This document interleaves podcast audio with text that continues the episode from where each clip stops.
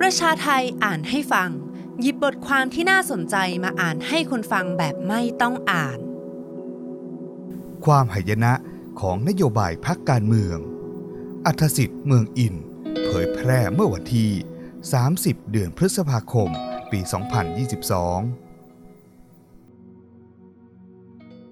ผมคิดว่าสาเหตุหนึ่งที่พักพลังประชารัฐล้มเหลวในการทำนโยบายตามที่เคยหาเสียงไว้ จนต้องรีบไปลบภาพกราฟิกที่เคยเผยแพร่ทางอินเทอร์เน็ต ก็คือรัฐธรรมนูญปี 2560 ที่กำหนดให้นายกรัฐมนตรีมาจากแคนดิเดตที่พรรคการเมืองนั้นเสนอเอง แทนที่จะเป็นจารีตแบบเดิม นั่นคือหัวหน้าพรรคการเมือง ที่ได้จำนวนสสมากที่สุด ที่จะได้เป็นนายกรัฐมนตรี ซึ่งต้นแบบมาจากอังกฤษ การที่รัฐธรรมนูญฉบับร่างโดยเนติบริกรที่รับใช้คอสชกำหนดไว้เช่นนี้ ก็เพื่อให้ประยุทธ์ได้เป็นนายกรัฐมนตรี โดยไม่จำเป็นต้องลงมาเป็นนักการเมือง เพราะตัวประยุทธ์ไม่ชอบการเมืองแบบรัฐสภาและการเลือกตั้ง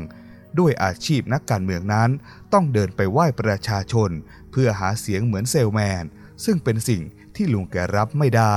แกจะชอบเดินสาย เพื่อให้มวลชนที่มาจากการจัดตั้ง ประจบประแจง อันเป็นภาพจำลองของเจ้าขุนมูลนายในอดีต หรือไม่ก็เหมือนกับภาพของจอมพลสฤษดิ์ธนรัตน์เดินชมตลาดเท่านั้น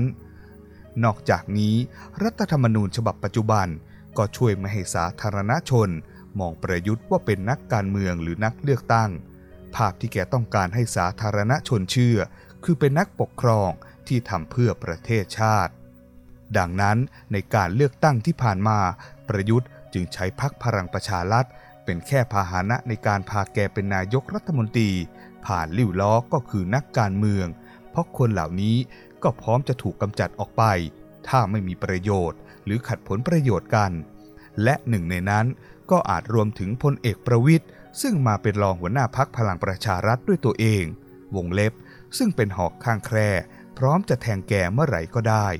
กลยุทธ์เช่นนี้มีวัตถุประสงค์ก็คือ เวลารัฐบาลทำงานล้มเหลว ก็มีข้ออ้างว่าเป็นเพราะเกมการเมืองในรัฐสภา อย่างเช่น นักการเมืองและพักต่างๆ ทั้งปีกรัฐบาลและฝ่ายค้านที่ไม่ใช่ตัวประยุทธ์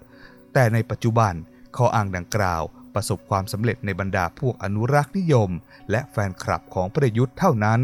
เพราะอย่างไรคนจำนวนมากก็ยังโยงว่าเป็นความล้มเหลวของตัวนายกรัฐมนตรีอยู่ดี อย่างไรก็ตาม เวลาประยุทธ์บริหารประเทศ แกไม่ได้รู้สึกกดดันเหมือนหัวหน้าพักการเมืองในประเทศประชาธิปไตยทั่วไป ที่ต้องพยายามทำตามนโยบายหาเสียงที่ได้ให้ไว้ นโยบายจำนวนมากนั้น จึงมาจากระบบราชการ และกลุ่มผลประโยชน์ที่ป้อนขึ้นมาให้แก โดยไม่จำเป็นต้องขึ้นอยู่กับนโยบายพักที่แกแทบไม่ได้เข้าไปเกี่ยวข้องเสมอไป และวัตถุประสงค์คือ ความนิยมของตัวประยุทธ์ มากกว่าพักการเมือง และสมาชิกในฐานะรัฐมนตรี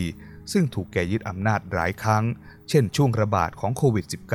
-19 ทั้งที่ความเป็นจริง นโยบายพักเป็นส่วนสำคัญในระบอบประชาธิปไตย และระบบรัฐสภา นโยบายเป็นสิ่งที่พักการเมืองสัญญาไว้กับประชาชน และประชาชนเลือกพักการเมืองนั้น เพราะนโยบายเหมือนกับการสัญญาประชาคมไว้ แต่หากการเมืองไทยเป็นเช่นนี้ เมื่อมีการเลือกตั้งครั้งต่อไป นโยบายของพรรคการเมือง โดยเฉพาะของพรรคร่วมรัฐบาลจึงไม่มีประโยชน์ เพราะอย่างไรแล้วด้วยกติกาในรัฐธรรมนูญฉบับปัจจุบัน ก็เอื้อให้ประยุทธ์เป็นนายก และจะบริหารอย่างไรก็ได้ หากแค่สมาชิกพรรคใหญ่ๆซึ่งอาจมีการเลือกตั้งเฉพาะกิจ หรืออาจใช้พรรคพลังประชารัฐนั่นแหละ วงเล็บ ถ้าผลประโยชน์ลงตัว ในการเสนอชื่อแกเป็นนายกรัฐมนตรี และบรรดาพักน้อยใหญ่ก็จะแห่สนับสนุน ราะรู้ว่าประยุทธ์มีสว 250 คน